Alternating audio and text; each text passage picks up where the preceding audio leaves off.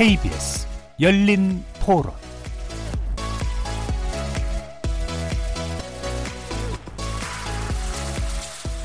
안녕하십니까. KBS 열린 토론 정준희입니다.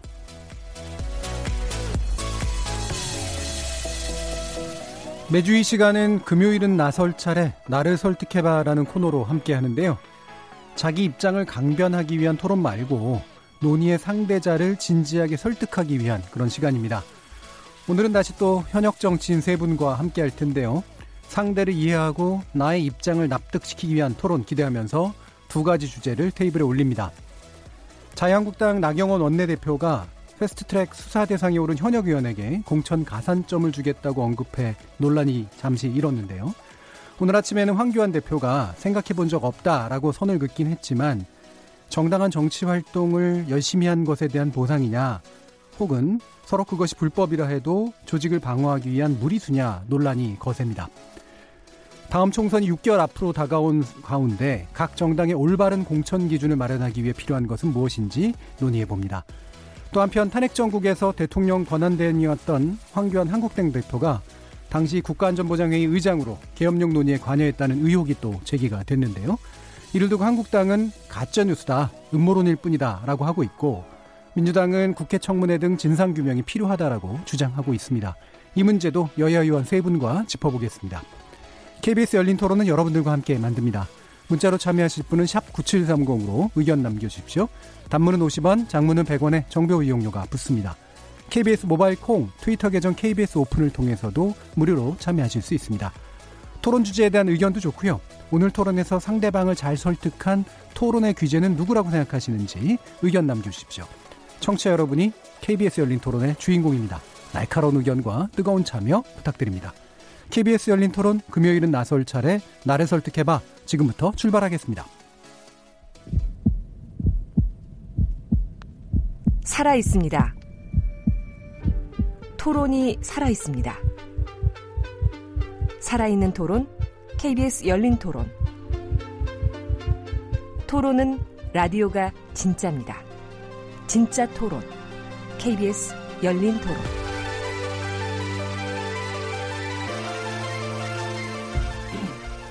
토론을 통해 우리 사회 합의의 길을 찾자. 설득을 위한 토론을 해보자고 마련한 금요일은 나설 차례 나를 설득해봐.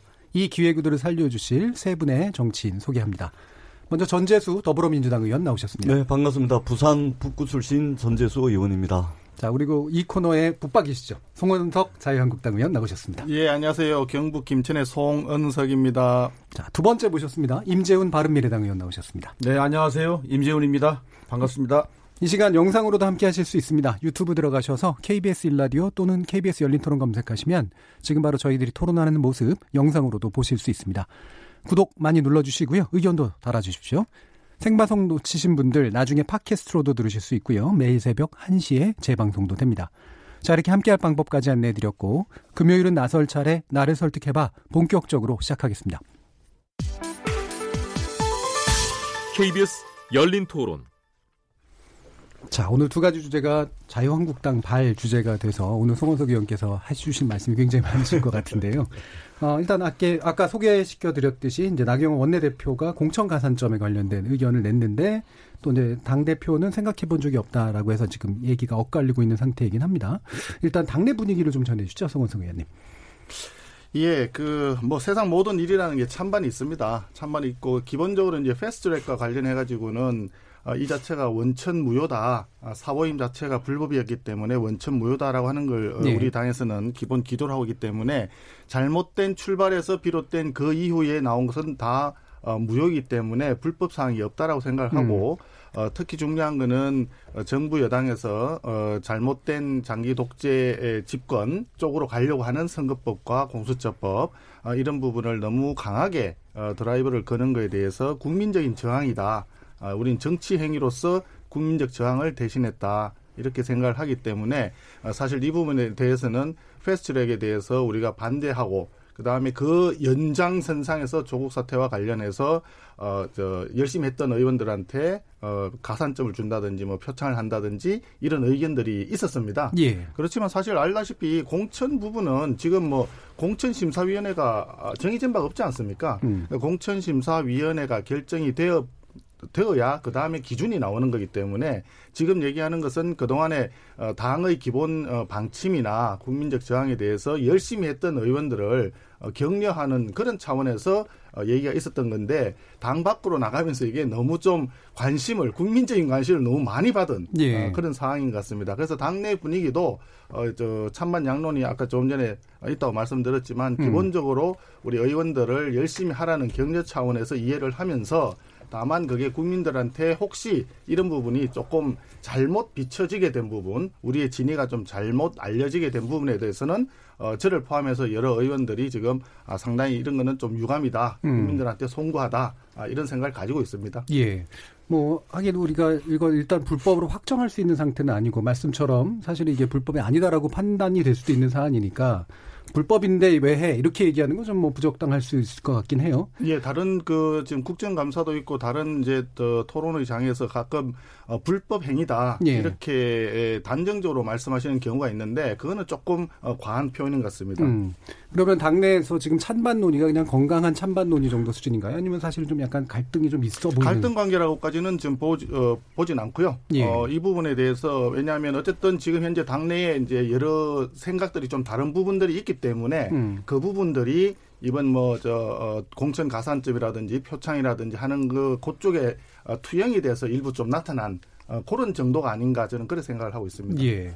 근데 이제 뭐 말씀 나온 것들을 보면은 약간 좀 강한 어- 어조들이 일부 반대 어조- 어조들이 좀 있어서 어 제가 여쭤본 건데 갈등 수준은 아니다 이렇게 이제 보시는 거네요. 자, 여기에 대해서는 또 다른 두 분의 의견도 되게 중요할 것 같은데 전재수 의원 어떻게 보셨어요? 일단은 어, 나경원 원내대표께서는 어, 이번만이 아닙니다. 지난번에 부산에 오셔가지고는 어, 문재인 정권은 광주 일고 정권이다 해서 어, 이미 어, 역사적 박물관에 들어가 있는 지역 감정 조장 발언을 음. 했고요. 또 그전에는 또 달창이라는 표현도 썼지 않습니까? 어, 뿐만 아니라 이번에 이제 가산점 발언까지 해서 지금 논란의 중심에서 어, 계시는 분인데요.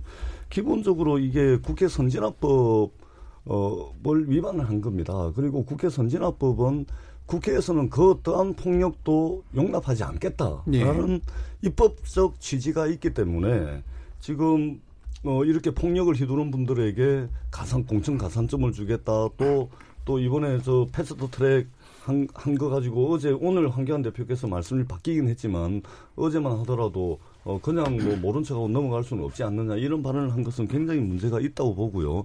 이것은 꼭 뭐냐면은 싸움 잘하는 국회의원들한테 에, 가산점 주겠다는 이야기입니다. 국회가 싸움하는 곳 아니죠. 일하는 곳이라는 말씀을 이 자리를 빌어서 한 번 더 말씀을 드리도록 하겠습니다. 그리고 우리 송원석 의원님께서 이제 말씀을 하셨는데 이 사보임 문제 그러니까 이것은 어, 국회 패스트 트랙에 있어서 사보임 문제는 일종의 정치적 행위였기 때문에 사법적 판단의 기, 그, 적용 대상이 아니다 이렇게 이제 말씀을 하시는데 분명하게 제가 드리고 싶은 말씀은 뭐냐면은 어, 정치적 행위 어떠한 정치적 행위도 어, 법 테두리 내에 있다는 말씀을 꼭 드리고 싶습니다. 어, 정치인들이 하는 정치적 행위가 법 바깥에 있습니까? 어떠한 정치적 행위도 법 테두리 내에 있는 것이기 때문에 이 국회 패스트 트랙 어, 이 전국에서 일어났던 폭력 문제는 어, 국회 선진화법에 따라서 어, 아주 엄격하게 조사가 이루어져야 된다 이렇게 생각을 합니다. 예. 일단 기본적으로는 이건 국회 선진화법을 어긴 부분이라고 이제 보시는 거고 나경원 원내대표가 이제 그간 해왔던 어떤 언행이라든가 이런 부분에서 큰 연장에서 문제가 있다라고 보시는 거예요. 그렇습니다. 뭐 처음 이렇게 뭐 말실수를 하는 것이 아니고 음. 그것이 의도된 것인지 정말 실수인지는 모르겠습니다만은 어 이런 발언들이 나경원 대표 어, 발언을 통해서 계속해서 나오고 있기 때문에 정치하는 사람으로서 조금 더 성찰하는 자세가 필요하지 않을까 예. 아, 이런 생각을 하게 되고요. 그리고 이 폭력 사태가 벌어졌던 것은 기본적으로 저는 아마 자유한국당 내에서 그 의원들께서 아마 성찰을 에, 시간을 가지고 계신지는 모르겠지만 나경원 원내대표의 그때 당시에 원내 전략의 부재로부터 발생된 것이 아닌가. 예. 그러니까 그때 당시에 막 힘으로 밀어붙일 때는 국회 선진화법에 이런 폭력을 저지르면은 일반 형법보다 더 가중 처벌을 받는다. 라는 내용도 모르고서 그냥 밀어붙인 것 같아요. 예. 지금 가만히 생각을 해보니까 그때 당시 나경원 원내대표가 이러한 어, 국회 선진화법에 대한 검토라든지 이런 것 없이 원내 전략 부재한 상황에서 어, 자유한국당 의원들을 그 폭력 사태에 밀어넣은 것이 아닌가. 어, 이런 이제 생각도 좀 해보게 됩니다. 예. 자, 이 패스트트랙 관련된 문제에선 또 바른미래당이 굉장히 중요한 키였기 때문에 그렇습니다. 예, 임재훈 의원도 의견이 굉장히 있으실 것 같은데요. 그 4월 말 5월 초 이제 페트 과정에서 예. 어, 어떻게 보면 결속력을 다졌던 그리고 그걸 과시했던 우리 바른미래당이 예. 이 페트 과정에서 상당히 분열적 모습을 음. 보여주고 어, 그 지금 내진이 지금까지 이어지고 있거든요. 한 7개월 가까이. 그래서 굉장히 저희들은 안타깝게 생각을 하고 아, 그렇게 저희들이 갈등과 대립 속에서 어, 통과된 페트가 아, 국민들에게 좀 선물을 드렸으면 하는 마음 간절합니다. 예. 그런 걸 전제로 해서 저는 세 가지만 말씀을 드리면 어, 첫째는 그 나경원 원내대표의 그 말씀에 저는 아주 아연실색하지 않을 수 없어요. 뭐라고 하셨냐면 정치 저항을 올바르게 앞장서서 하신 분의, 분들에게 가산점을 주는 것은 당연한 일입니다.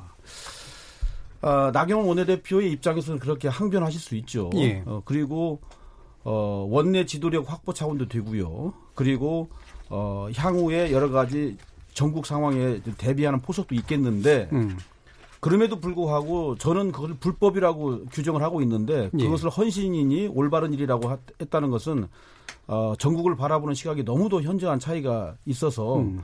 나경원 원내대표의 그 현실 인식에 저는 매우 실망하지 않을 수 없어요. 그리고 두 번째는 아, 전재수 의원께서 또 사보임 말씀을 하셨는데 제가 사실 사보임 당사자입니다. 예. 그래서 제가 당시에 이제 권은희 의원을 대신해서 어, 사법개혁 특별위원으로 활동을 했고 현장에서 실제 통과될 때까지 최선을 다했는데 어, 제가 국기법을 잘 모르겠습니다만 원내대표의 고유한 권한이고요. 예. 그리고 국회의장도 고유한 그 권한을 인정하고 존중해서 어, 서명하고 사인한 거거든요. 그리고 통과시켜 준 거거든요. 그래서 어, 절차적으로나 법률적으로 또 국기법 정신에서 아무런 하자가 없는데 에, 그것을 한국당에서는 이제 불법이라고 하니까 어, 저도 굉장히 지금까지도 당황스럽고 예. 곤혹스럽기 짝이 없습니다. 음. 그리고 세 번째는 어쨌든 시각은 차이가 있습니다만은 저는 이 페트 과정이 저는 개혁 입법의 하나의 상징적인 상황이라고 저는 봤어요. 그렇기 예. 때문에 어, 이제라도 늦지 않았기 때문에 한국당에서 어, 대의에 동참해서 개혁에 좀 동참했으면 하는 마음 간절합니다. 그런 예. 뜻으로 제가 말씀드렸습니다. 알겠습니다. 이게 다시 이제 그 송원석 의원께 여쭤야 될 것 같은데 네. 뭐 나온 문제들까지 결합해서요. 이런 이제 그 궁금증이 있을 수가 있을 것 같아요. 그러니까 예를 들면 조국 전 장관 사퇴 국면에서 어, 불법성이 확인이 됐다라고 볼 수 없는데도 여전히 정치적으로는 책임을 져야 된다라는 게 이제 자유한국당의 이제 논리였었잖아요. 지금 같은 게 불법성이 확인이 된 것까지는 아니지만 상당 부분 논란이 되고 있는 조건에서 어떻게 정치적 책임을 지는 게 맞는가라고 궁금해할 것 같은데 이 부분이 이제 공천 가산점까지 넘어가 버리니까 좀 많이 간 거 아니냐라는 그런 질문을 할 수 있을 것 같긴 하거든요. 그래서 지금 그 부분은 예. 이미 정리가 돼 있죠. 예. 어, 공천 가산 가산점이라고 하는 것 자체를 그대로 가산점을 1점을 주든 10점을 주든 준다 이런 취지라기보다는 여러 가지 공천 과정에서 가산점으로 고려해야 될 요소 중에 한 가지가 될 것이다. 예. 또 그렇게 했으면 좋겠다라고 하는 그런 점이 당내에서 이제 어, 원내를 이끌고 있는 대표 입장에서는 당연히 그렇게 의원들을 어, 동료 내지는 격려하고자 하는 그런 취지라고 보여집니다. 그럼 뭐 예를 들어서 공천 기준을 만약에 한다 그러면 법안 심사라든지 상임위에서 활동이라든지 지역 주민과의 소통, 평판 조회, 또 대외 활동, 사회 공헌 여러 가지 있지 않습니까? 그런 것 중에 한 가지로 어, 그 정도로 이해를 하면 될 것 같고요. 사실 어, 그 지금 기본적으로 아까 전저저저 존경하는 우리 전재도 의원님 말씀하신 게 원내 전략이 부재했다고 말씀하셨는데 원내 전략이 부재한 것이 아니라 어, 원칙대로 가자고 하는 것이 그게 그 당시의 전략이었던 것으로 저는 그렇게 음. 들었습니다. 그래서 어, 왜 그 말씀을 드리느냐? 원래 이게 사보임을 처음에 얘기할 때 2003년도였던가요? 이 법이 처음에 만들어질 때 그때 어, 소위에서 그 그때 당시 이제 정치개혁 특별위원회 소위에서 어, 임시회 기간은 30일밖에 되지 않기 때문에 그 30일 내에는 사보임을 할 수 없고 정기회 전체 기간 중에는 1회에 한해서만 하는 걸로 그 정리가 됐는데 그 조문이 명확하지 않다 보니까 정치개혁 특위 전체 회의에서 그 문제 제기가 됐었습니다. 그 된 것을 어, 그, 김태기 의원인가 이렇게 제기했는데, 나중에 위원장이 그 김태기 의원의 얘기에 따라서 조문을 정리하겠다라고 해서 현재 조문이 나온 것이거든요. 예. 그래서 결론을 말씀드리면 임시회 기간 중에는, 중에는 원래는 어, 사보임이 안 되는 것을 그때 원칙으로 했었다 예. 어, 하는 점을 한 번 더 말씀을 드리고 싶습니다. 그리고 전체적으로 지금 어, 우리가 이게 지금 한국당이 요즘 좀 고민하는 것 중에 하나가 뭐냐면 여당이 어, 지나치게 그 이 저 공수처법하고 선거법에 너무 많이 그 집중을 하고 있다. 어, 이걸 좀 걱정을 합니다. 뭐냐면 지금 경제라든지 민생이라든지 이런 부분들은 굉장히 힘들지 않습니까? 잘 아시다시피. 그리고 어, 최근에 와서 민주당도 이제 민생 법안을 좀 처리하자 이런 이야기를 많이 합니다. 예. 어, 소득 주도 성장을 하다 보니까 어, 사실 이제 국민 경제를 대상으로 해서 상당히 생체 실험하듯이 해서 미국에서 블룸버그 통신까지 걱정을 했었거든요. 어, 그런 걸 볼 때 제 생각엔 그렇습니다. 여당에서 공수처법이나 어, 선거법을 패스트트랙을 통해 가지고 일방적으로 처리를 밀어붙이겠다. 이제 그 바른당이라든지 평화당이라든지 정의당을 이렇게 같이 해서 한국당을 제외하고 어떻게 밀어붙이겠다라고 하는 거기에 한 반의 반 정도의 어떤 저 시간과 노력과 정성을 한국당과 함께 경제 쪽으로 이제 만약에 투입을 한다 그러면 얼마든지 지금 이런 어려움을 극복하지 않을까 이런 생각을 해보거든요. 예. 그래서 그런 점에서 지금 현재 패스트트랙과 관련해 가지고 지금 뭐 그 공천 가산점 이렇게 얘기하는 거는 지금 현재 우리 눈앞에 벌쳐, 어, 펼쳐져 있는 큰 전국 흐름 속에서 굉장히 어, 저 마이너한 부분이라고 생각을 합니다. 근데 물- 그러니까 그렇기 때문에 국민들이 듣기에는 사실 약간 좀 이렇게 걸리는 건 사실이잖아요. 그렇죠. 그래서 예. 아까 조금 전에 제가 말씀드렸지만 그것이 어, 내부적으로 이제 격려 차원에서 음. 얘기했던 것이 어, 대외적으로 좀 잘못 알려지게 돼가지고 국민들께 어, 어떻게 좀그 부담스럽게 해드렸다 음. 이런 점이 있는 거 보면서 저는 분명히 그거는 어, 유감이다, 음. 송스럽다는 말씀을 분명히 드립니다. 그 부분은 어, 그렇게 정리를 하고 사실 지금 우리가 해야 될 일 자체는 지금도 뭐 어, 사흘 남았다 뭐 이런 이야기를 하면서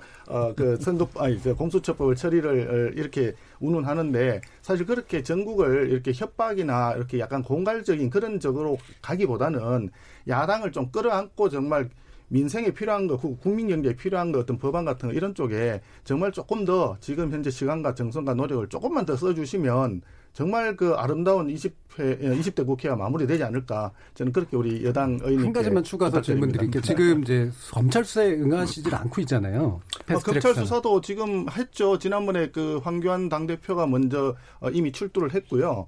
그 다음에 그 원내대표 나경원 원내대표도 국정감사가 끝나고 난 뒤에 출두하겠다고 이미 이, 언급을 했습니다. 의원들은 안 나가시나요? 어, 이제 우리 당에서 이제 저 방침을 정해 주는 대로 하겠죠. 예. 그거는 아직까지, 어, 저도 뭐 물론 당, 당연히 그 대상 중에 에, 예. 지금 한 사람이기 그러니까요. 때문에 예. 어, 이제 나경원 원내대표가 이제 국정감사 끝나고 이제 그 출두하겠다고 했기 때문에 오늘 지금 현재 이 시간에도 어, 지금 잠시 정해 중입니다만 국정감사 진행 중이고 다음 주 어, 금요일에 또 청와대 국정감사 있지 않습니까? 아마 그 과정을 지내면서 어, 적절한 시기에 아마 원내대표가 출두를 할 것으로 저는 생각을 하고요. 그러면 그 과정에 이제 어, 의원들은 어떻게 하는 것이 좋겠다 하는 얘기가 나올 것으로 저는 어, 생각을 합니다. 예. 그럼 당연히 뭐 그 과정에서 어, 어떤 식으로든 간에 이 어쨌든 이 사안이 검찰에 좀 들어가 있기 때문에 어떻게든 간에 종, 어, 종기를 지어야 되겠죠. 예. 이, 부분에 이 예. 시점에서 제가 나서 주죠. 안, 예. 안 나설 수가 없는 또 많은 말씀을 해주셨는데요. 일단 자유한국당에서 이제 민생과 경제 말씀을 하시는데 에, 자유한국당은 과연 민생과 경제를 말할 자격이 있는지 좀 되묻고 싶습니다. 왜냐하면 자격이 있죠. 예, 예, 20대 국회가 지금 3년 6개월이 지났습니다. 3년 6개월 동안 자유한국당은 18번에 걸친 국회 보이콧을 했습니다. 그리고 9번에 걸친 특검과 국정조사 요구를 했습니다. 그리고 틈만 나면 장애투쟁, 전국을 순회하는 장애투쟁을 했고 또 최근에는 삭발투쟁까지 했습니다. 이거를 저, 어, 3년 6개월 동안 18번의 국회 보이콧을 이 나누면은 한 3, 4개월 사이, 3, 4개월마다 국회 보이콧을 계속 해온 것입니다. 그렇게 해서 결과적으로 지금 정기국, 아, 저 20대 국회가 이제 6개월 정도밖에 남지가 않았는데 결국은 남은 것이 무엇입니까? 1만 6천 건이 넘는 법률안이 먼지를 가득 뒤집어 쓰고 지금 국회에서 잠을 자고 있습니다. 18번이 넘는 국회 보이콧을 하면서 할 일 하지 않고서 이제 와가지고 지금 어 패스트트랙 검찰 수사를 앞두고 있으니까 어 민생 경제 이야기를 하는 것은 그야말로 어 물타기다 이렇게 세- 말씀을 드리고 또 하나 선거법과 공수처를 너무 거기에 매달려 가지고 지금 경제 민생 안 챙기고 여기에만 몰두가 돼, 돼 가지고 있다. 그리고 선, 공수처와 어, 공수처법과 선거법이 어, 장기 집권 업무다. 이게 도대체 어떤 논리로 이게 장기 집권을 직결, 직결이, 그, 직결이 되는지 저는 알 수가 없습니다. 굉장히 엄청난 논리적 비약이고 맞지가 않다는 말씀을 다시 한번 드리고요. 또 이렇게 3일 남았다, 얼마 남았다 해가지고 협박 공갈을 한다라고 이제 어, 이렇게 말씀을 하시는데 그렇지가 않습니다. 선거법은 예로 들어볼까요? 선거법은 작년 11월 달에 여야 5당이 작년 11월에 다 합의를 한 겁니다. 이미 작년 11월부터 1년이 다 됐는데 뭐 갑자기 어 민주당이 이걸 밀어붙이는 겁니까? 뿐만 아니라 공수처는요. 이미 20년 전부터 논의가 되어 오던 겁니다. 20년 동안 개혁 과제로 묵혀져 있던 거를 지금 갑자기 어느 날 갑자기 민주당이 뭐 뜬금없이 밀어붙이는 걸로 이렇게 말씀하시는 것은 사실관계를 호도하는 것이다. 이렇게 말씀을 드립니다. 다시 한번 말씀을 드리지만 그리고 이 패스트 트랙 이건 제가 한마디로 정리를 하겠습니다. 그 사보임 문제가 정치적 행위였기 때문에 사법적 판단의 기준이 될 수 없다. 그렇게 해서 경찰과 검찰에서 세 번, 네 번, 다섯 번에 걸친 소환, 소환 요구에 응하지를 않았습니다. 국회에서 이루어지는 그 어떠한 정치적 행위도 법적 테두리 내에 있어야 된다는 말씀을 분명히 드립니다. 그렇다면 검찰 수사를 받아야 되죠. 그리고 황교안 대표가 검찰에 출석을 하셨다고 말씀하셨는데 누가 나오라 했습니까? 나오라 캐지도 않는데 나가가지고 그리고 다섯 시간 동안 묵비권을 행사를 했어요. 아니 왜 나갑니까 그러면은 묵비권 행사할 거를 이거를 검찰 수사 받았다라고 이야기를 할 수가 있겠습니까? 그리고 나경원 원내대표 국정감사 끝난 지 며칠 지났습니다. 분명히 국정감사가 끝나면은 어, 출석을 해서 조사를 받겠다고 했는데 아직도 출석을 안 하고 있고요. 그리고 더 중요한 것은 나경원 원내대표의 인식에 정말 문제가 있는 건 뭐냐면은 자기만 나가겠답니다. 자기가 책임 다 지겠답니다. 아니 무슨 대한민국 법이 무슨 어 이렇게 마음대로 뭐 고물줄 늘리고 줄이듯이 이렇게 마음대로 적용할 수 있는 겁니까? 법을 얼마나 우습게 알면은 혼자 책임을 지겠다? 이건 말이 안 되는 것이죠. 예. 알겠습니다. 그러니까 뭐 따로 정리 안 해도 될 것 같고요. 임재훈 의원님. 예. 네, 저는 크게 또 역시 세 가지만 말씀드리겠습니다. 어, 한국당 우리 의원님들이 한 60여 분 정도 되시죠? 수사 대상이. 음. 그렇게 알고 있는데 우리 존경하는 송원석 의원님을 포함해서. 그런데 어쨌든 사법 당국의 그 권한을 또 권위를 존중해서 빨리 하루라도 속히 소환에 임해 주는 게 저는 당연한 우리 헌법기관으로서 국회의원들의 자세라고 좀 봅니다. 그리고 그것이 결국에는 한국당에도 저는 유리하다고 봅니다. 그래서 본인들의 정당성, 당위성을 과감하게 가서 입증하면 되는 거예요. 일단 소환에 절저하게 응해서 수사에 좀 받았으면 좋겠고요. 두 번째는 어, 저는 이제 오히려 민주당에게 저는 사실 묻고 싶어요. 예. 어, 선거법, 지난 어, 우리 합의 정시를 보면은 어, 선거법과 공수처법을 순서대로 좀 처리하기로 하지 않았습니까? 근데 예. 요즘에는 그것을 순서를 달리해서 동시 처리가 어, 그렇죠. 예. 예, 검찰 개혁을 이제 명분 삼아서 이제 공수처법부터 이제 먼저 처리하려고 하는 것 같은데 예, 그 당시에 여야 5당 합의 정신을 존중해서 어, 선거법부터 처리하고 그 다음에 공수처법을 처리하는 어, 그러한 합의 정신을 그대로 존중해줬으면 좋겠어요. 그게 대국민 약속이었습니다. 그리고 그렇게 돼야 실질적으로 우리가 개혁에 동참도 할 수 있고 개혁을 이루어진다 이렇게 판단을 하고요. 세 번째는 지금 송원석 의원께서 이제 이 토론회에서는 약간의 국면 전환을 하기 위해서 이제 경제 문제를 말씀하셨는데 음. 맞아요, 맞아요. 어, 우리가 정치가 안정이 되고 나름대로 국민들의 뜻이 제대로 반영이 되는 다당제 시스템이 도입이 돼야 경제 문제도 사실은 적대적 양당의 공생 관계를 뛰어넘어서 다당제가 확립이 돼야 경제 문제도 다양한 국민들의 요구와 의견을 바- 반영하면서 안정이 되고 경제가 좀 발전할 수 있고 특히 요즘처럼 경제가 어려운 적도 없습니다. 사실은 특히 실업률, 청년 실업률 같은 경우는 말할 것도 없고요. 그 다음에 중소기업 부도율, 자영업 폐업률 그리고 수출을 근근히 먹고 사는 나라인데 수출도 굉장히 어려움 겪고 있고 그리고 외교적으로 보면은 4대 강국에 둘러싸여 가지고 이렇처럼 전대미문에 좀 외교적인 패싱을 당하고 있는 상황에서 정치가 안정이 되고 국민들의 의견을 다양하게 반영할 수 있는 시스템이 돼야 된다. 그런 차원에서 어, 이번에 반드시 패스트 트랙을 통한 선거법과 공수처법이 통과해야 된다고 저는 강력하게 주장을 하지 않을 수 없습니다. 그, 이 시점에서 제가 뭐 하나 여쭤봐도 되겠습니까? 두 분 중에 어느 분이 먼저 아, 네. 대답- 아니, 좀, 예, 여쭤보려고요. 예, 예. 네. 우리 송원석 의원님께서 이제 아까 말씀을 많은 말씀을 해주셨는데 선거법이 왜 장기 집권 업무입니까? 왜 문재인 정부가 장기 집권하려고 하는 업무로부터 선거법 개정이 추진되고 뭐 있다고 저는 저왜 따로 그렇죠? 말씀을 저 추가적인 말씀을 안 드리겠습니다만 이해찬 대표가 수차례 걸쳐 가지고 20년 장기 집권, 30년 장기 집권을 얘기했고요. 제1야당인 자유한국당을 향해서는 괴멸시켜야 될 정당이라고 하는 그런 말까지 했습니다. 어, 그 사실을 미추어 볼 때 중요한 거고 또 선거법에는 연동형 비례대표제라는 게 있지 않습니까? 연동형 비례대표제를 어, 작년 지방선거라든지 그 전에 어, 2016년도 총선이라든지 이때 받았던 득표를 가지고 계산을 해보면 분명히 유리한 정당이 있고 불리한 정당이 있지 않습니까? 그 내용 자체가 이미 어, 저, 드러나 있는 상황이고요. 심지어는 그 문희상 의장께서는 정치적 중립을 지켜야 될 분인데 해외 출장 중에 대놓고 특정 어느 정당이라고 얘기하지 않겠지만이라는 단서를 달면서 특정 정당의 3분의 1을 몰아달라고까지 말씀을 하셨어요. 이런 과정들이 저 집권 여당의 입장에서는 너무나 야당을 공박하는 그런 은행들이다. 아니, 아, 이런 그러- 겁니다. 아니, 예. 그러니까 의원님 선거법에 어떤 내용이 문재인 정부가 장기 집권을 하기 위해서 선거법을 비- 개정한다는 연동형 내용입니까? 비례대표 자체에 대한 이야기를 여- 여러 차례 말씀을 드렸습니다. 연동형 그 비례대표제 자체가 그럼 현재 민주당이 굉장히 유리한 아니라고 보시나요? 민주당과 그 이제 같이 가는 그 일부 어, 야당에 대해서는 굉장히 유리하게 지금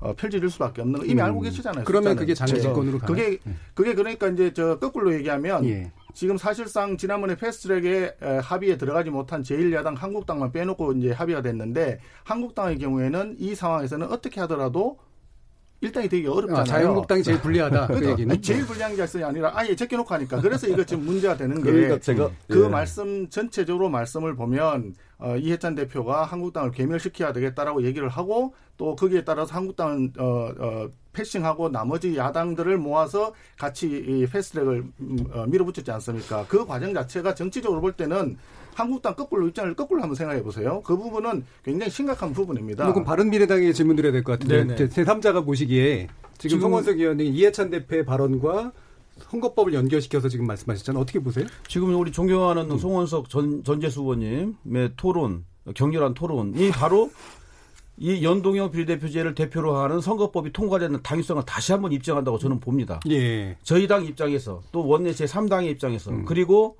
소수당 입장에서 보면은 적대적 양당의 공생 관계가 이제 국민들을 너무 염증나게 하고 있어요. 국민들 너무너무 짜증나게 하고 있습니다. 그것을 완화하고 대립의 정치를 정말 상생의 정치로 바꾸기 위해서는 어쩔 수 없이 연동형 비례대표제 물론 50% 기형적이긴 합니다만은 통과를 시켜서 국민들에게 선택권을 좀 넓혀주고 그러면서 국민들의 다양한 목소리 다원화된 사회의 다양한 목소리를 국민들이 그대로 반영이 된다면은 우리 정치 발전도 이룰 것 같고요. 그 다음에 극단적인 국회에서의 대립을 획기적으로 완화할 수 있는 촉매제가 될 수 있다. 예, 그렇게 되면 범 여권에게 유리하다는 인식이신 것 같아요. 지금 송원석 꼭 의원. 그렇지는 않습니다. 바른 미래당만의 색깔이 예. 있고 바른 미래당만의 노선과 철학이 있기 때문에 국민들께서 그 점에 대해서는 아, 놀라운 정도로 아마 지지를 해주실 거로 믿습니다. 이 시점에 제가 예, 말씀을 드려야 되는데 예. 제가 왜 송은석 의원님께 선거법하고 공수처법을 여당이 왜 이렇게 밀어붙이려고 하냐 그것은 문재인 정부가 장기 집권 업무를 획책하고 있기 때문이다라고 이제 말씀을 하셔서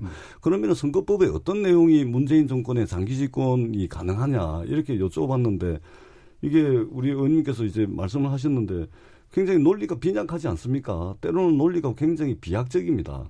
선거법 이 연동형 비례대표제는 뭐냐면요. 정확하게 제가 한 가지 예로 들어서 쉽게 설명을 해드리고 쉽게.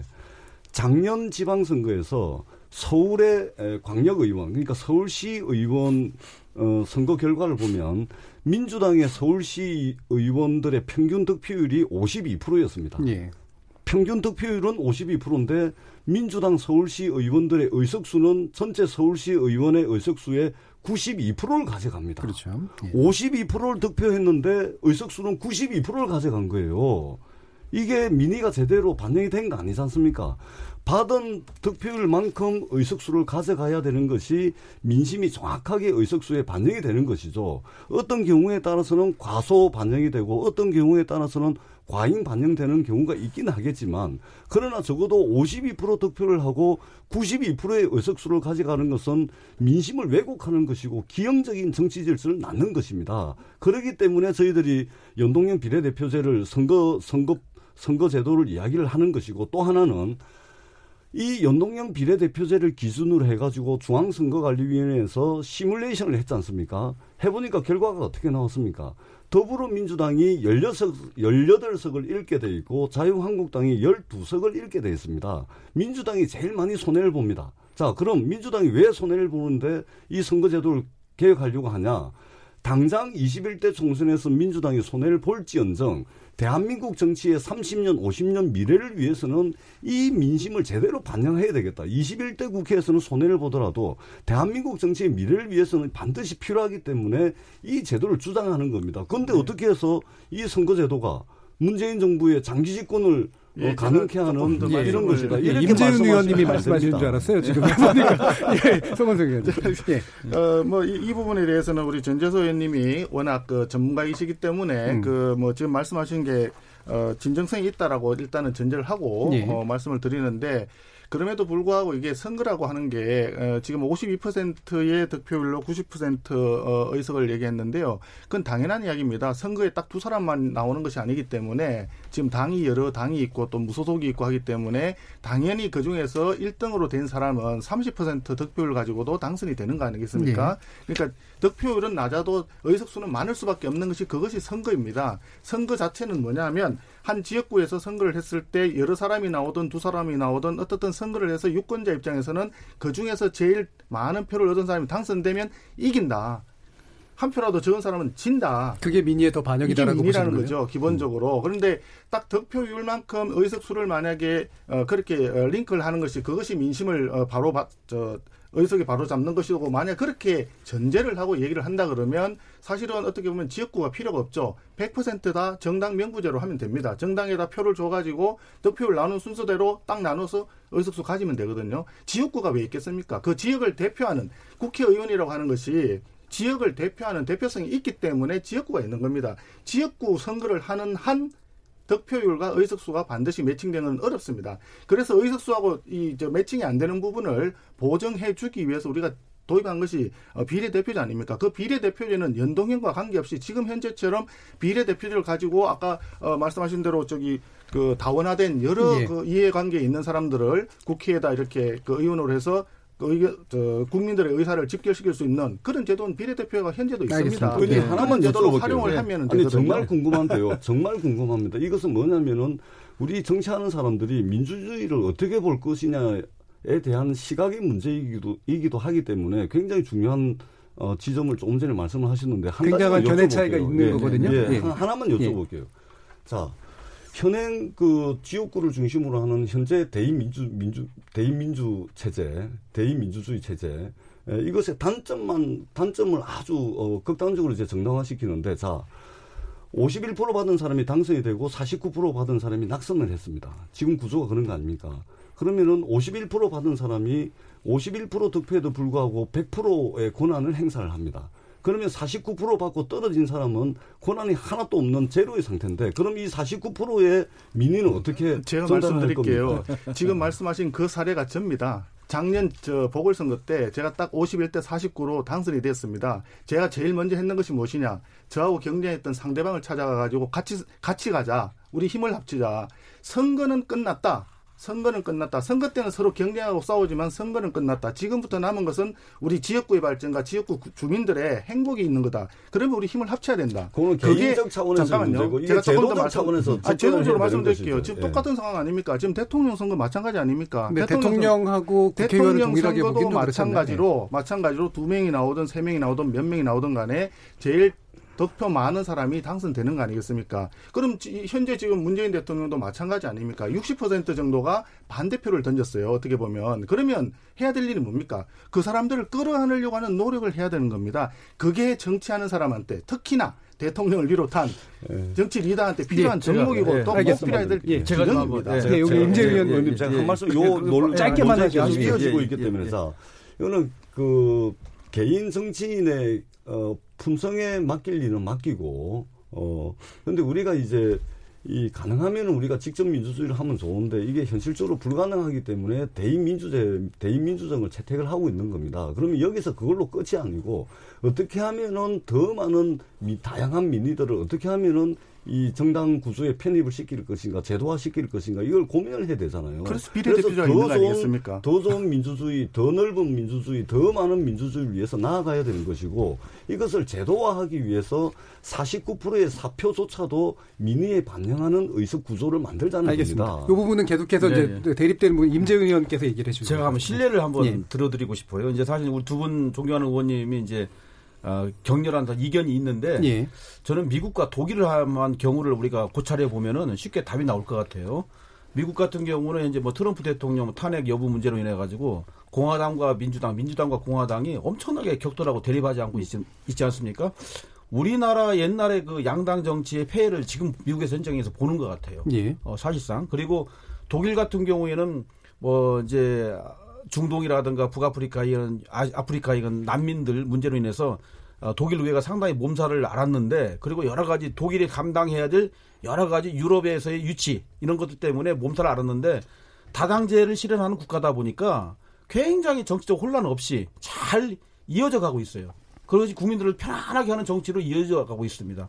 독일에서 정치 시끄럽다는 얘기는 들어본 적이 없어요. 물론 연정 과정에서 약간의 불협화음이 예. 있었습니다만은 그런 걸 고찰해 봤을 때 우리 송원석 의원님이 주장하시는 그 논리라고 한다면은 양당 체제를 그대로 이어가시겠다는 생각 같아요. 그건 저는 온당하지 않다고 보고요.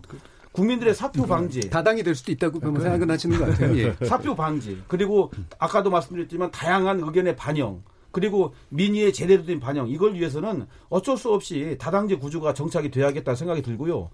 어, 그 다음에 이제, 어, 민주당에서 사실 고민하시는 건 이거 같아요. 이렇게 연동형 비례대표제가 정착이 돼가지고 투표를 해서 선거를 하게 되면 민주당과 우호적인 정의당이 협력해서 예. 어, 어떻게 보면 의회의 다수 의석을 좀 점하면서 의회 독재를 이룰 수 있다고 생각을 한국당 측에서는 의심을 하지 않을 수가 없습니다. 예. 그 자리에 바른미래당이 있다는 겁니다. 음. 바른미래당이 양 양측의 입장을 거중 조정하면서 그야말로 국민들에게 멋진 소망의 정치를 할 수 있기 때문에 연동형 비례대표자야말로 우리 정치의 한 단계 수준을 획기적으로 높이는 그런 놀라운 촉매제가 될 예. 거라고 근데 저는 지금 바른미래당으로는 안 될 것 같은데. 저희가 갈등이 정도 해소가 되고 지금 뭐 이혼하느냐 마느냐 너무 가오하시는 거 아닙니까? 너무 가오하시는 예, 잘 돼야 될 것 같아서요. 저도. 저희가 갈등을 겪고 있는데 우리 당 의원님들 28분 너무 존경하고 좋아하는 분들입니다. 너무 예. 훌륭한 분들이에요. 이 갈등을 언젠가는 마침표를 찍으면서 국민들에게 그야말로 희망을 줄 거라고 저는 믿, 믿, 믿어 의심치 않습니다. 예, 사실은 선거법 문제는 굉장히 중요한 철학적 바탕도 다루고 그래서 예, 이게 예. 논의가 필요하긴 합니다만 공천 문제를 가지고 좀 더 얘기를 해야 되니까 약간 더 넘어갈게요 이제는. 어, 지금 이제 현역 의원 불출마 선언 지금 주로 민주당에서 나오고 있습니다. 이철희 의원하고 이제 표창원 의원. 그다음에 지금 자유한국당에서는 어, 이게 뭐 확정된 건 아닌 것 같습니다만. 삼선 이상 현역 의원 용태론, 이 특히나 이제 그 당선 가능성이 높은 지역에서 이게 이제 지금 나오고 있는데 어쨌든 약간의 이제 물갈이의 어떤 분위기잖아요. 이거를 지금 일단은 양- 아마 양당에 먼저 들어야 될 것 같은데 약간 당사자들이 좀 있으시니까요. 네. 요 상황들을 어떻게 일단 보시는지 먼저 전재수 의원 여쭙겠습니다. 개인적으로 이철희 의원하고 표창원 의원하고는 개인적으로 친한 예. 어, 사이입니다. 어, 그리고 물론 이제 불출마 선언은 어, 언론을 통해서 이제 제가 알게 됐고 어, 그런 측면에서 그분들이 가지고 있는 문제 의식에 전적으로 공감을 합니다. 음. 예, 정말 공감을 하고 예를 들면 저도 개인적으로 어, 그분들이 그렇게 불출마 선언을 하는 것을 보면서 저도 지난 3년 6개월을 어, 되돌, 되돌이켜 봤고 또 성찰하는 어, 그런 계기를 또 자극도 받았었고 저 같은 경우는 이제 부산에서 민주당 간판으로 선거를 떨어지고 또 떨어지고 또 떨어지고 네 번째 만에 됐거든요. 예. 그래서 이제 어그 전반적인 그 문제의식은 공감을 합니다만은 부산 같은 경우는 이제 어, 뿌리를 더 튼튼히 내려야 되는 음. 어, 지금 국면에서의 과제가 있어서 많이 공감을 합니다만은 그럼에도 불구하고 제 나름의 또 어, 이런 것들이 있어서 함께 하지는 못하지만 그럼에도 불구하고 어, 그 전적으로 어, 가지고 계신 문제의식은 공감을 한다. 국회에서 네. 한계를 느끼는 그 부분을 예, 말씀하시는 거죠? 하고 예. 있습니다. 예. 그리고 어, 우리가 그냥 단순히 불출마 선언, 선언으로 받아들일 것이 아니라 우리 정치가 정말로 어, 조금 더 성찰하고 되돌아보고 반성하는 그 기반 위에 아, 정치인들이 좀 서 있으면 좋지 않을까 어, 이런 생각을 어, 이번 불출마 선언을 통해서 어, 생각을 하게 됐습니다. 예, 이번에 이제 다 그 불출마 선언하신 분들이 초선 의원이라는 점도 여러 가지 의미가 좀 있는 것 같아요. 지금 다들 이제 또 초선의 관점에서 그렇습니다. 보시기 때문에 네. 더더욱 그럴 것 같습니다. 송원성 의원님. 예, 저도 뭐 사실 표창원 의원님하고 이철희 의원님 그 불출마 선언이 참 상당히 신선하기도 하고 어 굉장히 좀 저 고민을 많이 하신 것 같다 예. 어, 하는 이런 느낌을 받았습니다. 그 불출마의 변이 참 특이했는데 표창원 의원님은 사상 최악의 국회에 대한 책임을 지겠다. 음. 그러면서 법사위의 자유한국당 공격을 대응하는 상황에서 스스로가 내로남불로 보이는 것도 힘들었다. 이런 의미 있는 예. 어, 말씀을 하셨어요. 이철희 의원님은 정치의 한심한 꼴 때문에 부끄럽다. 국회의원 한 번 더 한다고 정치를 바꿔놓을 자신이 없다. 이런 어, 취지로 말씀하셨는데 사실 어, 뭐 똑같습니다. 저도 지금 어, 보궐로 돌아가지고 얼마 되지는 않았지만 우리 정치의 현재 모습에 대해서는 어, 여러 가지로 참 좀 답답하기도 하고 안타깝기도 하고 그렇습니다. 그래서 이 돌이켜 생각해 보면 이분들이 에, 불출마 선언을 했을 때 어떤 마음들이 그 안에 더 있었을까? 조금 뭐 어, 야당의 입장에서 생각을 해보면 사실 그 남북 경제, 남북 화해를 계속 이제 대통령이 많이 이 말씀을 하셨는데 실제로 북한의 핵은 어, 비핵화는 진전된 것이 거의 없는 반면에 오히려 어, 핵이라든지 미사일이라든지 잠수함에서 쏘는 SLBM이라든지 이런 무기는 굉장히 많이 이 발전을 시켜놨지 않습니까? 거기에다가 러시아는 군용기를 어, 독도를 거쳐서 남해로 해서 서해까지 이렇게 어, 자기 앞마당 어, 휘젓듯이 이, 다니는데 여기에 대해서 우리가 어, 제대로 대응을 하지 못한다는 점 이런 것들이 굉장히 안타까운 점이거든요. 뭐 경제는 아까 말씀드렸으니까 말할 필요도 없고 어, 우리 임 의원님 말씀하셨더니만 외교적으로도 지금 상당히 고립적인 상황이 있는데 이런 전반적인 정치 상황에서 사실은 어, 대통령이나 우리 국회 의원들이나 어, 머리를 맞대고 해야 될 부분들은 이런 난제들을 해결하기 위한 어, 저, 지혜를 모으는 이런 쪽으로 우리가 어, 힘을 모아야 되는데 에, 그래서 제가 아까 말씀을 드린 겁니다. 이게 사실 선거법이나 어, 공수처법 자체가 이 자체도 중요할지 모르겠지만 지금 당장 국민들은 먹고 사는 문제 훨씬 더 어, 심각하게 느끼고 있고 또 우리 대한민국의 외교와 안보가 너무나 위태로운 상황으로 가고 있으니까 거기에 쏟을 정성을 정말 반에 반에 반만이라도 이쪽으로 좀 쏟아가지고 지혜를 한번 모아보자 하는 그런 측면에서 말씀드린 거거든요. 그래서 저는 두 분이 아마 불출마 어, 선언을 하는 그 기저에 어 뭐 드러내놓고 말씀은 안 하셨지만 그런 부분들도 좀 포함돼 있지 않았을까 어, 하는 생각이 들고요. 그 과정에 우리는 어, 한국당의 입장에서는 사실 그 초선 의원 중에서도 어, 이미 유민봉 의원이라든지 어, 조은현 의원이라든지 이런 분들은 그 작년에 에, 지방선거 마치고 저 작년 말인가에 이미 불출마 선언을 기왕했었죠. 그런데 이제 지금 총선 얼마 어, 두지 않고 어, 임박한 상황 6개월 안 남았지 않습니까? 이 상황에서 어, 두 분이 불출마 선언을 하니까 그 부분이 이제 언론에 조금 부각이 되는 어, 그런 경향이 있고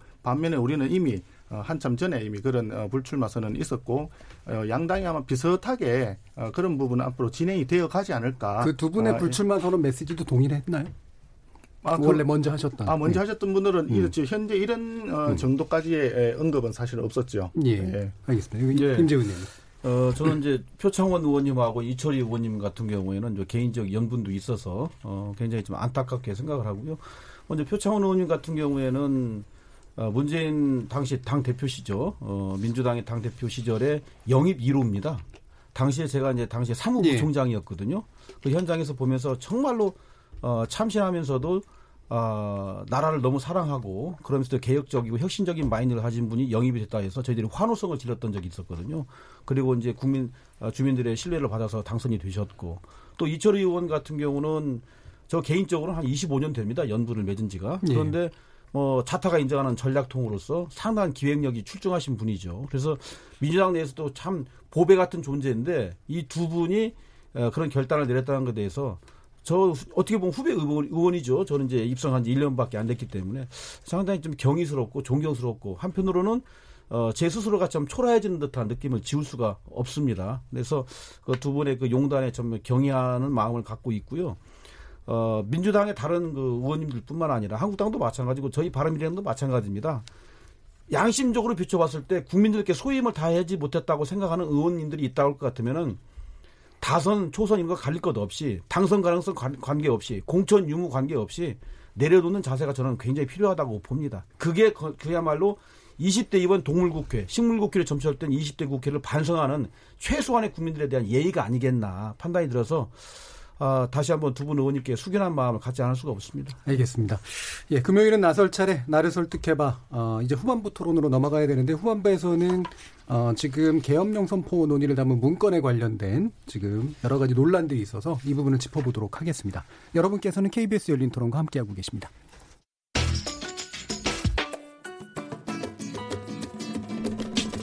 묻는다, 듣는다, 통한다. KBS 열린 토론. 듣고 계신 청취자 여러분 감사드립니다. 들으면서 답답한 부분은 없으신가요? 궁금한 점은요? 그렇다면 함께 토론에 참여하시죠. 유료 문자 9730을 이용하시면 됩니다. 단문은 50원, 장문은 100원의 정보 이용료가 있습니다. 스마트폰 어플리케이션 KBS 모바일 콩을 통해서도 무료로 참여하실 수 있습니다. KBS 열린 토론은 언제나 열려 있습니다. 듣고 계신 KBS 열린 토론은 매일 밤 1시에 재방송됩니다. 자, 그럼 이제는 우리 토론 진행되는 동안 청취자들이 보내주신 의견 들어보고 가겠습니다. 정희진 문자 캐스터. 네, 안녕하십니까. 문자캐스터 정의진입니다. 패스트 트랙 공천 가산점 논란에 대해 청취자 여러분이 보내주신 의견 소개해드리겠습니다. 먼저 1632님, 저는 보수입니다. 겸손하지 못한 정치는 반드시 대가를 치릅니다. 오만하면 총선에서 질까 걱정입니다. 4770님, 나에게 불리한 법은 모두 악법인가요? 국회도 검찰도 개혁해야 합니다. 콩 아이디 K7597로 시작하는 분. 법을 만들었으면 국민에게만 지키라고 하지 말고 의원들부터 지키세요. 7677님. 민주당도 반성해야 합니다. 시장 경제 만신창이 되고 있습니다. 9300님. 민주당도 매를 더 맞아야 합니다. 라고 보내주셨고요. 콩 아이디 K7236으로 시작하는 분. 국회의원 개개인이 헌법기관이라고 하는데 우리 의원들은 당에 종속된 군대 같습니다. 0042님, 불법적 행태일 수도 있는 사안을 독려하고 격려한다뇨. 제발 손바닥으로 하늘 좀 그만 가리세요. 콩으로 주용성님, 한국당도 조사받고 민주당은 공수처 악법 포기하세요.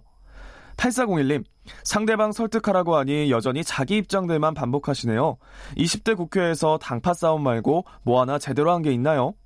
유튜브로 하재누리님, 혈세를 받으면 그만큼 일을 하세요. 지금까지 받은 급여 사용처 모두 공개해야 합니다. 3560님, 저는 경비원입니다. 우린 하루 결석하면 13만원 차감됩니다. 일안 하는 의원들, 세비는 왜 받나요? 5489님, 토론하신다고 수고는 많으신데 서로 존경한다는 표현은 자제해주세요. 국민들을 존경해주세요. 라고 보내주셨습니다. 네, KBS 열린 토론. 지금 방송을 듣고 계신 청취자 모두가 시민 농객입니다. 계속해서 청취자 여러분들의 날카로운 시선과 의견 보내주세요. 지금까지 문자캐스터 정희진이었습니다.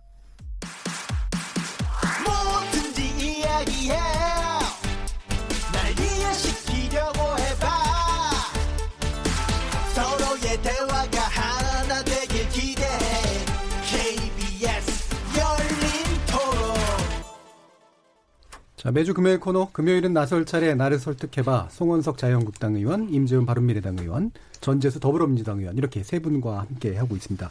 아마 앞에 그 원래 사실 논의하고 했던 내용들도 많이 있었는데 시간이 많이 가서 다 논의하지 못했고요. 어, 견해 차이가 좀 많이 부각이 됐었던 것 같긴 합니다. 아까 우리 그 청취자분들이 보내신 의견 중에 여러 가지 의견들이 나왔는데 어, 뭐 대충 보니까 오늘은 존경들은 하시는데 설득은 잘 못하시는 느낌 같은. 예.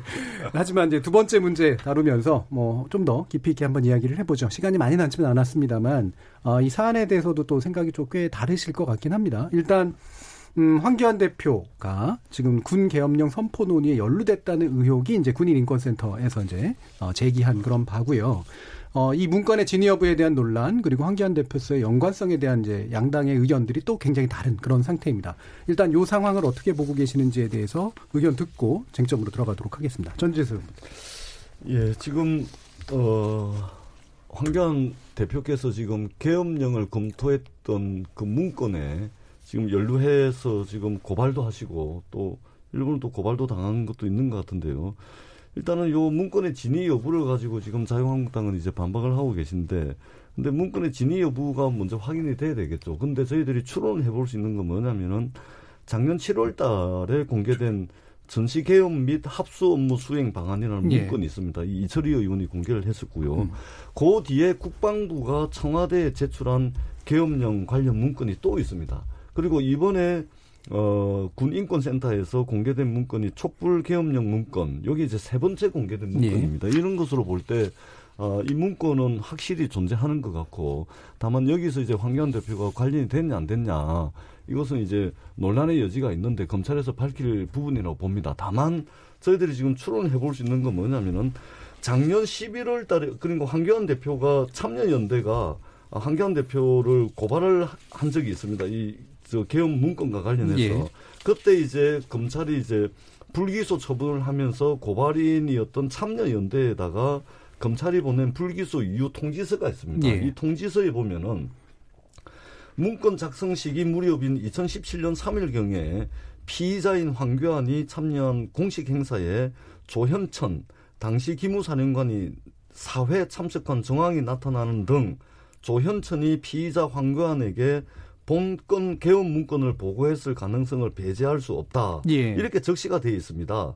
그리고 불기소를 한 이유에 대해서는 조현천에 대한 조사가 이 사건 조사에 필수적인데 조현천의 소재가 파악이 안 되니까 조현천의 소재가 발견될 때까지 참고인 중지한다. 이렇게 검찰이 불기소 이후 통지서를 보냈습니다. 예. 이렇게 본다면은 황교안 대표께서 계엄의 겐짜도 못 들어봤다라고 이야기 말씀을 하시는 것은 굉장히 무책임하다 이렇게 말- 생각이 들고 검찰에서 기왕에 에, 고발 고소 고발이 됐기 때문에 어, 빠르게 좀 어, 사실관계를 확인해 해야 될 필요가 있다 이렇게 생각을 합니다. 음, 검찰의 불기소 통지 문의 내용을 보면 어쨌든 황교안 대표에 관련된 의혹이 존재하고 있는 것은 사실로 그럼. 명백합니다. 예. 왜냐하면 검찰이 그때 수사 결과를 가지고 참여연대 고발인이었던 참여연대에 불기소 어, 불기소 이후 통지서를 보낸 검찰의 예. 문건입니다. 예. 알겠습니다. 송원석 의원님.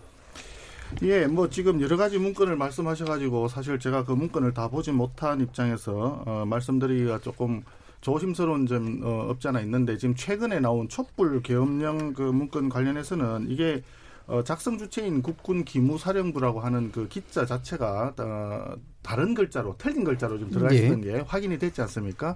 근데 원본이라고 해서 올렸는데 그 원본을 또 다시 그 인권 군인권센터에서 어 수정해서. 수정해가지고 새로 이제 올렸지 않습니까? 그러니까 공익 제보자를 보호하기 위해서 필사한 내용을 공개했다 이렇게 얘기를 했죠. 그러니까 이제 예. 이제 그 거기에 대한 이야기들이 자꾸 달라지는 거죠. 처음에 원본이다 해서 가져왔는데 예. 그 원본이라고 하는 것은 다른 조작이나 들어가면 안 되지 않습니까? 그럼에도 불구하고 거기에 표지부터 잘못된 글자가 들어가 있다 보니까 이것은 조작 아니냐 이렇게 얘기를 하니까 뒤늦게 이제 그걸 다시 또 예. 어, 어, 공익 제보자를 보호하기 위해서 했다 이렇게 이제 말을 이제 자꾸 바꾸는 거죠.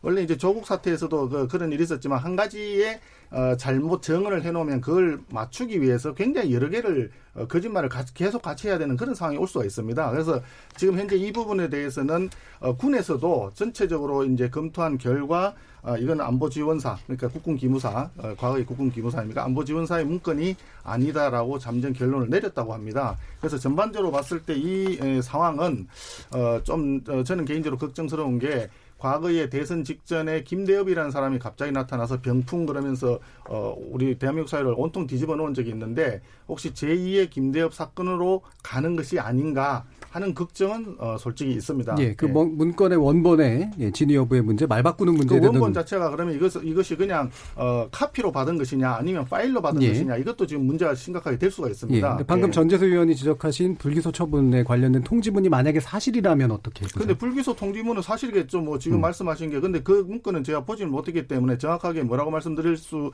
말씀드릴 수 별로 없긴 하는데 예를 들어서 아마 그게 나왔다 그러면 어 지금 참여연대라고 하셨나요? 고발인이 그 참여연대도 알고 있을 거고 검찰도 알고 있을 것입니다. 그러면 예. 거기에서 그 부분에 대해서 뭔가 언급이 있었, 있었 어야 될 것이고 하는데 지금 그 부분에 대해서는 어, 그동안에 알려진 바가 사실은 별로 없었던 걸로 저는 기억을 합니다. 제가 좀 덧붙여 예, 조 드리자면 교수님. 예, 작년 11월 달에 검찰이 어, 그때 당시에 어, 고발인이었던 참여연대에 불기소 이후 통지서를 보냈습니다. 요 통지서는 제가 지금 들고 있고요. 예. 제가 조금 전에 읽어드린 것은 한 15줄 정도 되는 것을 서너 줄로 줄여서 이제 말씀을 드린 것이고 불기소 이후 통지서는 분명히 있습니다. 그리고 조금 전에 우리 송은수 의원님께서 그 기무사령부의 기자가 틀리다 이 말씀을 하셨는데 이 그 계엄 검토 문건 자체는 애초에 기무사에서 정해진 법과 절차에 따라서 작성이 된 생산이 된 문건이 아닙니다.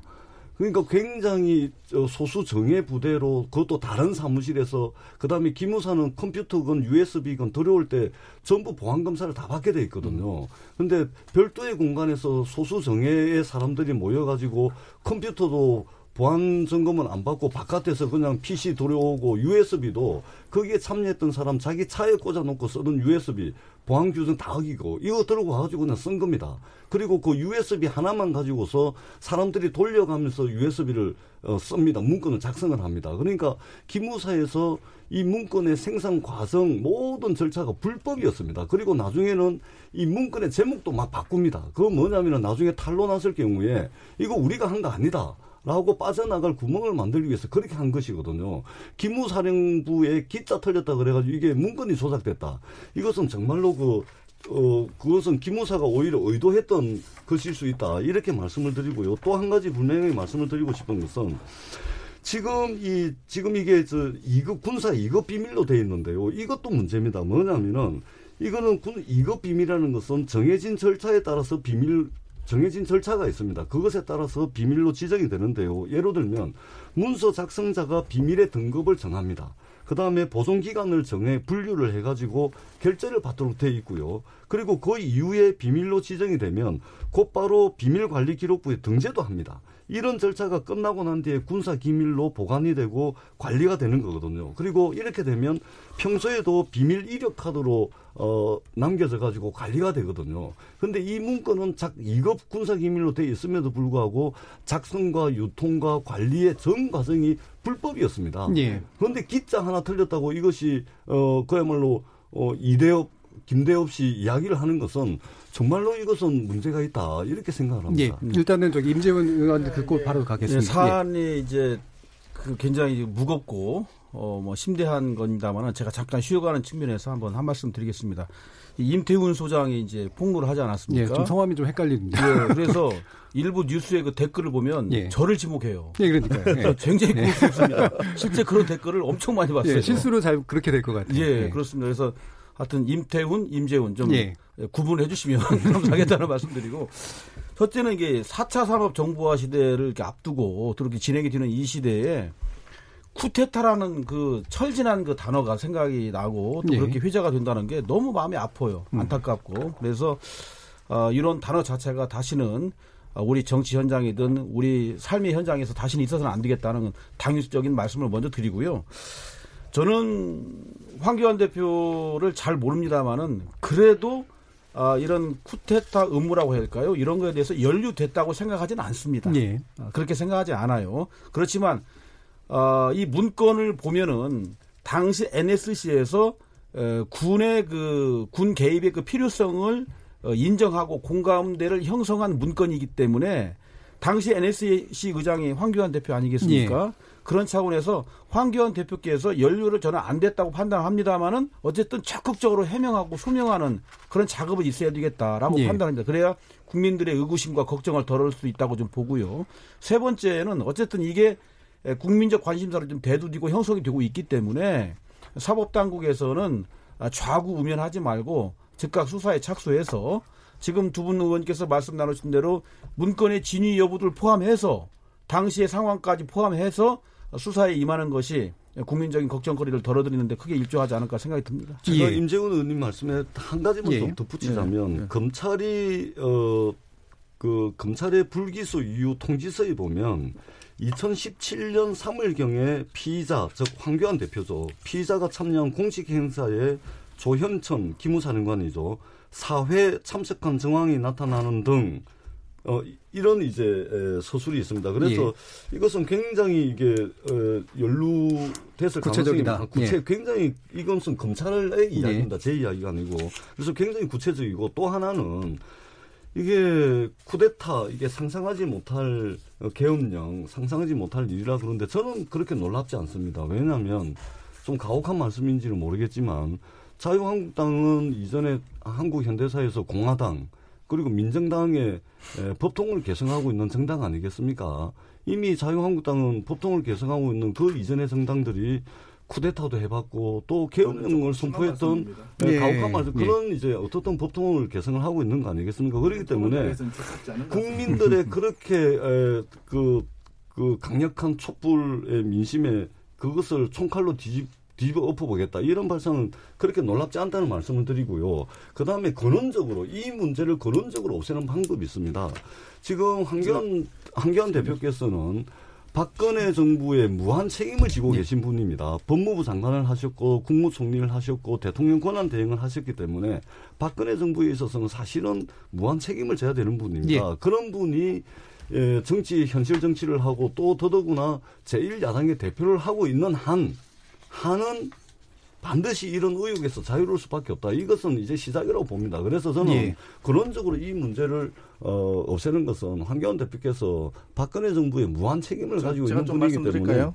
예. 그래서 예. 지금 일단은 요약을 해야 될 것 같고요. 어, 시간이 그, 지금 근데 지금 뭐 말씀이 전재소님 저 좋은 말씀 주셨는데 지금 쿠데타라든지 계엄이라든지 하는 단어를 너무 쉽게 지금 쓰고 있고 어, 제1야당의 공당의 대표인 황교안 대표가 마치 거기에 연루되어 있는 것이 기정사실인 것처럼 자꾸 이렇게 말씀하시는 거는 어, 이런 토론 자리에서는 적합지 않기 때문에 그 그거는 좀 말씀을 좀 예. 조심스럽게 해줬으면 좋겠다 어, 하는 말씀을 드리고요. 지금 어, 지금 현재 아시다시피 현재의 국방부 어, 정영도 국방부 장관의 경우에는 한박도가 우리나라 대한민국 영토가 아니다. 어, 북한 땅이다 이렇게까지 얘기를 하고 있고 지금 연평도 표- 포격이라든지 서해 교전에 대해서도 우연히 그냥 이렇게 서로 어, 실수로 그래 됐다 이런 식으로까지 청와대에 굉장히 100% 이렇게 맞춰서 얘기를 하는 분입니다. 그런 분이 국방부 장관으로 있는 국방부에서 이런 이번 사건에 대해서 만약에 황교안 대표가 문제가 있다라고 생각을 한다면 당연히 조사에 들어가고 뭔가를 파헤쳤을 것인데 지금 전혀 그런 어, 저 조사 계획도 없고 아무런 저 언급을 어- 하지 않고 있는 상황입니다. 그리고 전임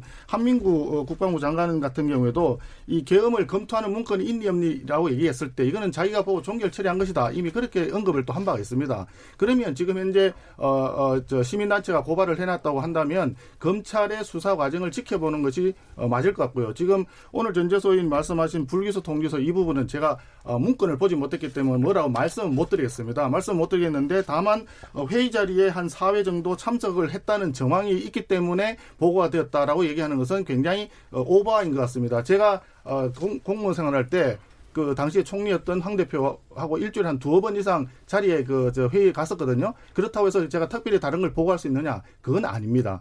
총리 또는 그 대통령 권한 대행에게 보고하려고 하면 별도의 시간과 장소를 잡아서 하는 것이지 거기 회의에 같이 참석했는 정황이 있기 때문에 이거는 보고되고 이미 알고 있었을 것이다라고 하는 이, 하는 것은 검찰도 불기소 통지서에 왜 그런 말을 썼는지 진짜 그게 있는지는 제가 잘 모르겠습니다만은 조금 어, 과잉이었다라는 생각을 금할 수가 없습니다. 지금 어, 전체적으로 봤을 때 그동안에 이제 조국 사태에서 한 두세 달 그 끌다가 어, 이 그 조국 사태를 그 헤쳐나오기 위해서 여당에서 굉장히 많은 노력을 했었어요. 한일 경제 전쟁까지 그 얘기를 했었고 그러다 이제 그거는 어, 조국 전이죠. 예. 그, 그- 그 예. 이전에 저 프레임을 만들어냈었죠. 한일 한일 그 저저 반일 내지 그 친일 어, 프레임을 만들어내 가지고 굉장히 노력을 했는데 결과적으로는 검찰의 수사 과정에서 어, 비리 또는 그 불법 위법이 하나씩 하나씩 이제 드러나니까 마지 못해서 이제 예, 낙마를 하니까 이제 국면 전환을 위해서 어, 우리 저 전재소님을 비롯해가지고 여당에서 굉장히 지금 노력을 많이 네, 하시는 것 국면. 전환용이다. 예, 음. 국면 전환용으로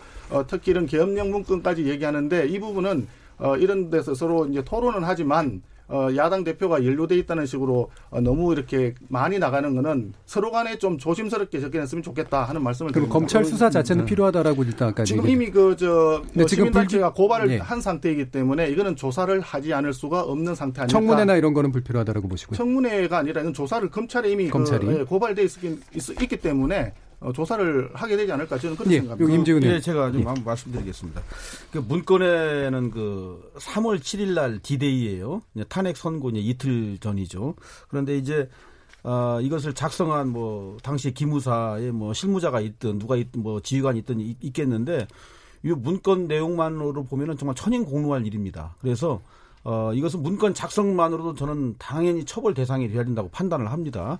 그리고 동시에 좀 전에 말씀드린 대로 황교안 대표가 그것을 진두지휘했거나 연루됐다고 저는 생각하지 않습니다. 예. 그렇기 때문에 두 번째로 말씀드리고 싶은 것은 검찰에서 이걸 확실하게 좀 입증을 해줘야 돼요. 국방부 합수와 합동으로 좀 수사하고 좀 조사하고 있는 것 같은데 어, 좌구면하지 말고 빠른 시간 내에 국민들에게 소상하게 수사 결과를 보고해야 됩니다. 지금 핵심 당사자가 없다고 중지한 상태죠. 그렇죠. 그리고 예. 이제 세 번째 말씀드리고 싶은 것은 당시 기무사령관이었던 조현천 씨가 지금 미국인지 카나다인지 뭐 도피해 예. 있잖아요. 지금 기소중지 상태 아니겠습니까? 외교적인 모든 노력을 통해서 기소중지 상태이기 때문에 송환시켜야 됩니다. 그래야 제가 볼 때는 어, 제대로 된 수사를 통해서 국민적 의구심을 덜 수 있겠다 판단이 들어서 사법 당국에서 좀 정성을 기울였으면 좋겠어요. 예. 예, 제가 짧게만 말- 30초만 한, 말- 예, 해주십시오. 한 말씀 예. 더 드리면은 그때 이 문건의 핵심 인사였던 조현천 어, 당시 기무사령관이 지금 어디 가 있는지도 소재 파악이 안 됩니다. 예. 어, 반드시 하루 빨리 이 빨리 찾아야 된다는 말씀을 드리고요. 그 다음에 제가 아까 말씀을 드렸던 것은 검찰의 불기소 이후 통지서가 여기 명백하게 있습니다. 제가 보여드리면 예, 되고요. 예. 그 다음에 국방부 장관의 태도를 이제 자꾸 말씀을 하시는데 어, 그렇게 이제 말씀을 하시면은 황교안 대표 뭐 두드러기 가지고 군대 안 갔다 오신 거 아닙니까? 그렇게 말씀하시는 건 맞지 않다는 말씀을 드리고 예, 예. 그다음에 쿠데타 계엄에 대해서 목소리를 크게 이제 말씀을 하시는데 아니 자유한국당은 공화당, 민정당, 민자당 신자유 어, 신한국당으로 이어지는 그 법적 정통성을 가지고 있는 거 아니겠습니까? 개성의 예. 정통성을. 근데 그 그렇게 그 쿠데타 계엄 이야기가 나오니까 그렇게 그 세게 말씀하실 건 아니라고 저는 생각을 합니다. 예, 일단 정리하겠습니다. 지금 정당 간에 이합 집산이 계속 있어 왔기 때문에 예, 예. 인적 구성이 많이 달라졌습니다. 그렇게 알겠습니다. 단도직입적으로 얘기하기는 어려운 부분이 있죠. 예, 지금 평가 직전인데 법통을 개성하고 있다는 말씀을 예, 드립니다. 평가가 되게 안 좋게 나올 것 같습니다. 일단 평가는 해야 되니까요. 네. 어, 뭐, 뭐, 솔직하게 평가를 해주시면 됩니다. 그래서 네. 편말을 이제 들고 거기에 대한 의견을 짧게 여쭙겠습니다. 자, 어떻게 들으셨는지 설득되셨는지 들어주십시오. 어, 의외로 동그라미를 드셨고요. 그 다음에 두 분은, 네, 지금 가위표를 드셨습니다. 일단 임재훈 의원부터 30초씩 여쭙겠습니다. 예. 두 가지입니다. 어, 패트에 대한 입장차가 여전하다는 걸 다시 한번 예. 절감했고요. 어, 그러면서 우리 바른미래당의 필요성을 다시 한번 어, 국민들 국민들께 공감하는 계기가 됐다고 판단이 들고 이 쿠데타 문건에 대해서는 어, 좀 더 검찰 수사가 신속하게 진행이 되어서 거듭 말씀드립니다만 국민들의 의구심을 빨리 해소하는 게 에, 사법당국이 할 일이다 판단을 하고 있습니다. 예. 의외로 동그라미를 들으셔주셨어요. 송원석 의원님. 예, 그, 어, 공천 가산점제에 대해서, 어, 많은 말씀을 주셨는데, 겸허하게 반성하고, 어, 음. 자수하고, 앞으로 민심을 잘 해, 어, 헤아려서, 그, 민심을 잘 떠받들 수 있는 그런 야당이 되도록 노력하겠습니다. 오늘도 감사합니다. 예, 알겠습니다. 자, 이제 액- 그 가위표를 네, 드셨어요. 네. 전재수 의원님. 오늘 설득이 잘 안 되는데요. 아, 그럼에도 불구하고 늘 아, 성찰하고 반성하고 되돌아보는 그 기반 위에서 어, 어, 의정 활동을 하는 그런 정치인이 되겠다라는 어, 그런 다짐을 한 번 더 하게 됩니다. 우리가 어, 입장을 서로 바꿔놓고 생각을 해보면 어, 접점을 찾을 수 있는 어, 기회가 얼마든지 생길 거라고 저는 생각을 하고 있고요.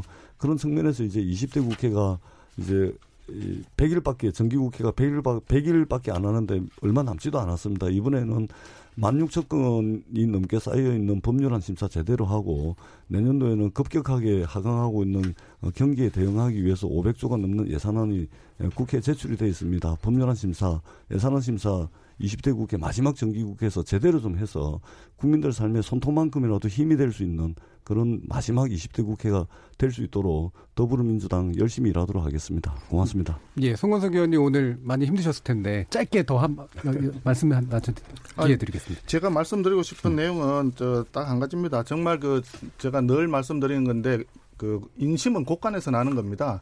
어, 여당이 여당이 나서 가지고 정말 야당을 끌어안을 수 있고 포용할 수 있는 통합의 정치를 해야 됩니다. 지금 현재 어, 청와대 대통령과 우리 민주당에서는 집권 여당임에도 불구하고 집권 여당답지 않게 야당을 굉장히 공박을 많이 합니다. 이 부분은 어, 건전한 예. 대한민국 정치 발전을 위해서는 좀 바람직스럽지 않은 측면이 있는 것 같습니다. 어, 청와대와 여당께서 우리 불쌍한 야당을 좀 많이 좀 끌어안아 주시기를 다시 한번 간곡히 바랍니다. 알겠습니다. 두달 넘게 공격했지 않습니까? 자, KBS 열린 토론 오늘은 금요일은 나설 차례 나를 설득해봐로 함께했고요. 아, 오늘 전재수 더불어민주당 의원, 송원석 자유한국당 의원, 임재훈 바른미래당 의원 세 분 모두 수고하셨습니다. 감사합니다. 고맙습니다. 감사합니다. 저는 다음 주 월요일 저녁 7시 20분에 다시 찾아뵙겠습니다. 지금까지 KBS 열린 토론 정준이었습니다.